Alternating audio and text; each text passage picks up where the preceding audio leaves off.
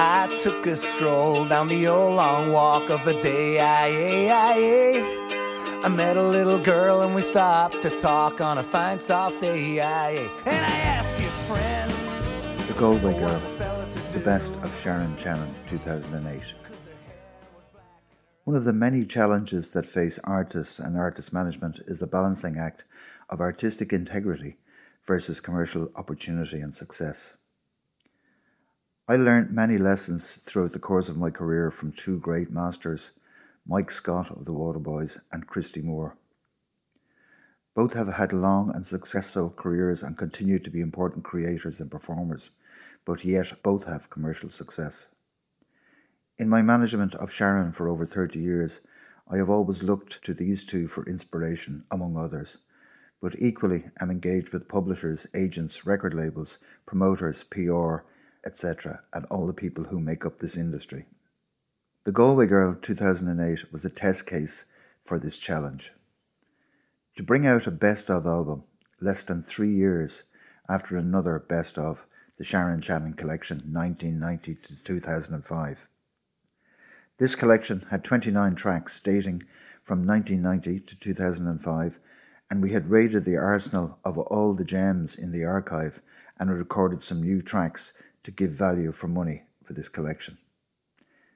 The collection was a big commercial success, so why go with another best of three years later? Surely this might have proven to be both artistic and commercial suicide. Well, the answer to this came in the form of the Steve Earle song The Galway Girl. Sharon had recorded the song along with Steve and released it on the Diamond Mountain Sessions in 2000. But the song had been largely eclipsed by, on one side, the huge success of Say You Love Me with Dessie O'Halloran, and on the other side, the collapse of the Grapevine label in terms of international success. However, in 2005, Mundy and Sharon performed the song live from the Roisin Dubh venue in Galway on a broadcast of the Tom Dunne radio show for Today FM. Tom loved the song and, in fact, played it many times after that outside broadcast. Then, Mundy recorded a version of the song with Sharon for his Live and Confusion album in 2006. This was the very beginning of the download era, and throughout 2007, the Galway Girl was getting lots of downloads. My teenage daughter told me that they had played the song on three Friday nights in succession at the Wesley Teenage Disco. So, a quick break here from talking, and let's hear Mundy's version from Live and Confusion of the Galway Girl. I want to invite out a really, really special friend of mine, all the way. She just arrived in from Italy, I think, today. Can you put a big hand together for Sharon Shannon?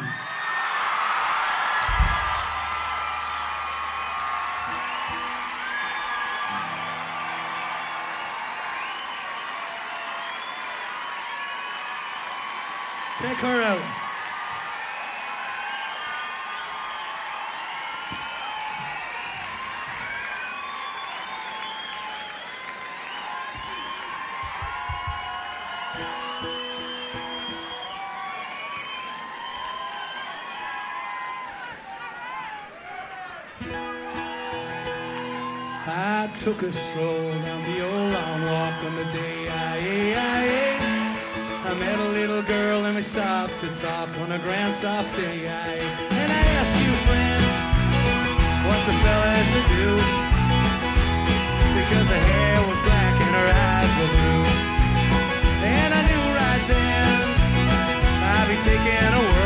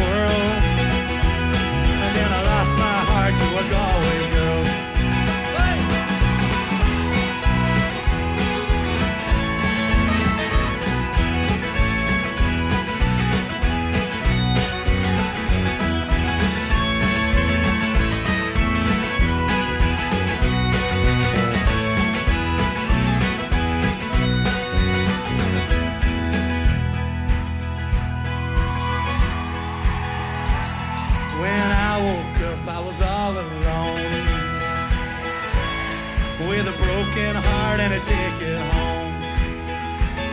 And I ask you, friends, oh, what would you do if her hair was black and her eyes were blue?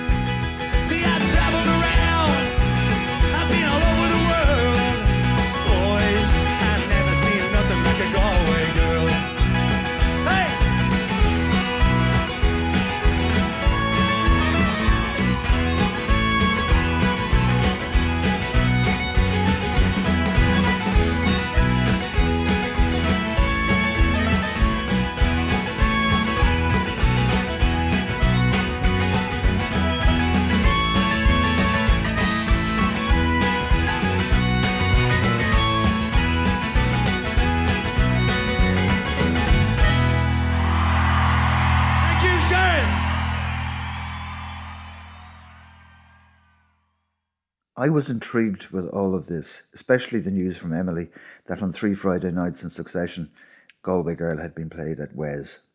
This was essentially a teenage market, more used to Christina Aguilera or Britney Spears or Justin Timberlake at the time. However, in 2007 came the Hollywood movie success of the Maeve Binchy book P.S. I Love You, which starred Hilary Swank. Steve Earle's recorded version of The Galway Girl, which of course featured Sharon, was a huge part in this movie. It was an audio picture in Ireland in the movie, and it almost existed as a character in itself. Uh, all these events helped make people aware of the song, at least in the periphery of their minds. However, the real tipping point, as Malcolm Gladwell would surely say, came with a phone call out of the blue to me. I was in Australia with Sharon touring the Renegade album that Sharon had recorded with Mike McGoldrick, Jim Murray, and Dezi Donnelly. It was a Monday night, and as often on Monday or Tuesday while on tour, you take filler gigs. In other words, small shows that won't generate great fees but will pay the overhead for the day wages, hotels, food, etc. I was crossing the road from the hotel in a tiny town called Bangalow in New South Wales when my phone rang. It came up as unknown caller, and for a minute I dithered before answering. But I did answer, and on the phone was a guy I didn't know called Connor McGuinness from an agency in Dublin called Young's. They were shooting a commercial for Bulmer's Magners on the very next day and wanted to know who owned the rights to the recorded music of the Galway Girl. I told them that the Daisy label, a company owned by Sharon and I, owned the rights, and I will explain how this came about in another podcast later. So Connor wanted to know if we would license the music to Bulmers for the ad. Said I needed to consult with Sharon, and then he asked if I knew Steve Earle's publisher, as they were getting no feedback from this particular person. So, just to explain how music is used for commercials, first of all, the client who want to use your song to advertise their product needs to obtain what's known in the business as a synchronization license, or shortened to sync. This means that the owner of the copyright in the recorded master and the owner of the copyright in the composition need to agree and be paid on a 50 50 basis in terms of any advance due. In the long run, the composer is the winner here, as each time the ad is aired, the broadcaster needs to pay the composer. I told Sharon the content of the phone call, and she was all up for licensing the recorded master to Bulmers. So we emailed Steve directly about his publisher. Steve was between managers at the time, and obviously we were in New South Wales. Conor McGuinness was in Dublin, and Steve was in Nashville. But Steve wrote back overnight and said he instructed his publisher to go ahead with the deal, but under a certain condition. As Steve was a recovering addict, he didn't feel comfortable making money from promoting a drinks band, but he assigned all the income to a drug recovery program based in the US. So I duly called Connor McGuinness the next morning and told him Sharon had agreed, and so had Steve, and he would be hearing from Steve's publisher. I was due to leave Australia the following week and arranged a meeting with Youngs to discuss the campaign shortly after my return. Now, I'm going to take another break here and play a track from the Galway Girl album. This track was written by Sharon and Jim Murray and appeared on the Renegade album. This is not the album version that appeared on Renegade, it's a live version recorded for the Galway Girl album, featuring Sharon Shannon's big band with Jim Murray on guitar, Mike McGoldrick on flute, and Dezi Donnelly on fiddle, recorded in the Opera House in Cork, and this track is called Neck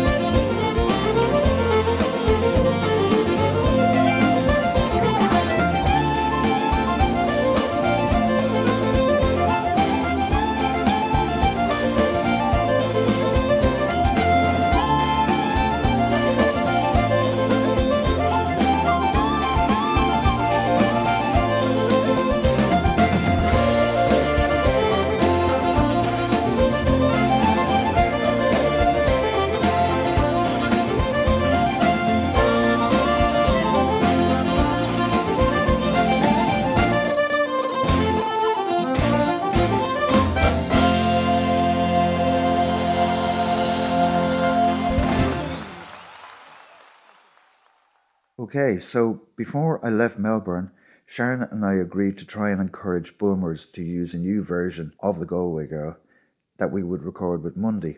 They didn't want Mundy's version anyway because it was live and they wanted a studio recording. So let me tell you the magnitude of this great gift that had fallen into our arms via Bulmers. Sharon and I formed the Daisy label in 2002 following the demise of Grapevine. Again, more of this in a later podcast. So we were now in the business of funding and promoting Sharon's own records as well as recording them. We relied heavily on commercial advice from our Irish distributors, Peter Kenny and Janine Nallon at RMG Distribution Ireland, and also on PR from the late great Catherine Greenhall, and touring advice from Martin Nolan and Mick Lennox at MPI, who were the booking agents. In terms of promotional budgets, we were a small label and always had modest sums available for promotion. We rarely could afford to spend money on radio advertising, which was expensive, and TV advertising, which was really expensive. So here come Bulmers with a promotion campaign to the value of over 300,000 euro across radio and TV spread over three months. This was an incredible opportunity, and the advice from all sides was to record the song with Mundy, but release a new best of and tour subsequently. The commercial reality of just releasing a single was not the way to go, but a brand new best of, which would mean that as rights holders, the Daisy label could capitalise financially from this windfall. I doubt the Daisy label ever had any more than 5,000 euros budget for radio and TV commercials, and now we effectively had been given 300k. The big difficulty here, though, was the balancing act that I referred to earlier on between artistic integrity and massive commercial opportunity. Sharon was very uncomfortable at first with the crass commercial cheek of issuing a best of three years after the last one. However, we discussed it out and felt that if we could provide five new tracks out of the 13 that would eventually be on the album, that at least it would be some small step in providing value to the consumer or the customer, especially those that would have already bought the collection three years earlier. The other decision was to make the recommended retail price of the album mid priced, which therefore retailing at twelve ninety nine and so that was providing value in another way to the customer. So we set about getting five new tracks, including a new recording of The Galway Girl by Mundy. I duly met with Conor McGuinness and the creative director at Young's, Shane Whelan, in late October and put forward the plan to record the version with Mundy. Shane himself was a big Mundy fan and agreed to run with the idea and fund the recording, although he cautioned that the client, Bulmers, was now so used to the Steve version that it would be hard to change their minds. However, he said he would present our alternative to the client. So off we went and recorded the Mundy version in the same key and the exact same tempo, BPM, beats per minute, as Steve's version to give this a better chance of success with the client. It didn't work, however, and they went with the Steve version in the end, but we did release the version with Mundy as a single and included it as the last track on the album. The Bulmers campaign began during the Easter weekend, April 2008. In March, Mundy's live version had won most downloaded track of 2007 at the Meteor Awards. Sharon's big band, with Mundy as guest, performed The Galway Girl on The Late Late Show on the Friday after Easter that year, and we announced tour dates. We released the single and the album over the May Bank holiday weekend, and both went to number one in Ireland the following week. We achieved our dream and got our two number ones, a single and an album, in one week, and a long TV campaign to follow to promote the shows for the rest of the year. We should have been cracking open the champagne that week, but in exactly the same week as we had both number ones, Sharon's longtime partner Leo Healy died suddenly in his sleep, aged 46, on the day the album was released. A few days after Leo was buried, the album and the single went to number one in the Irish charts. Somehow, achieving this great feat didn't seem to mean that much in the wake of this immense personal, unexpected tragedy for Sharon.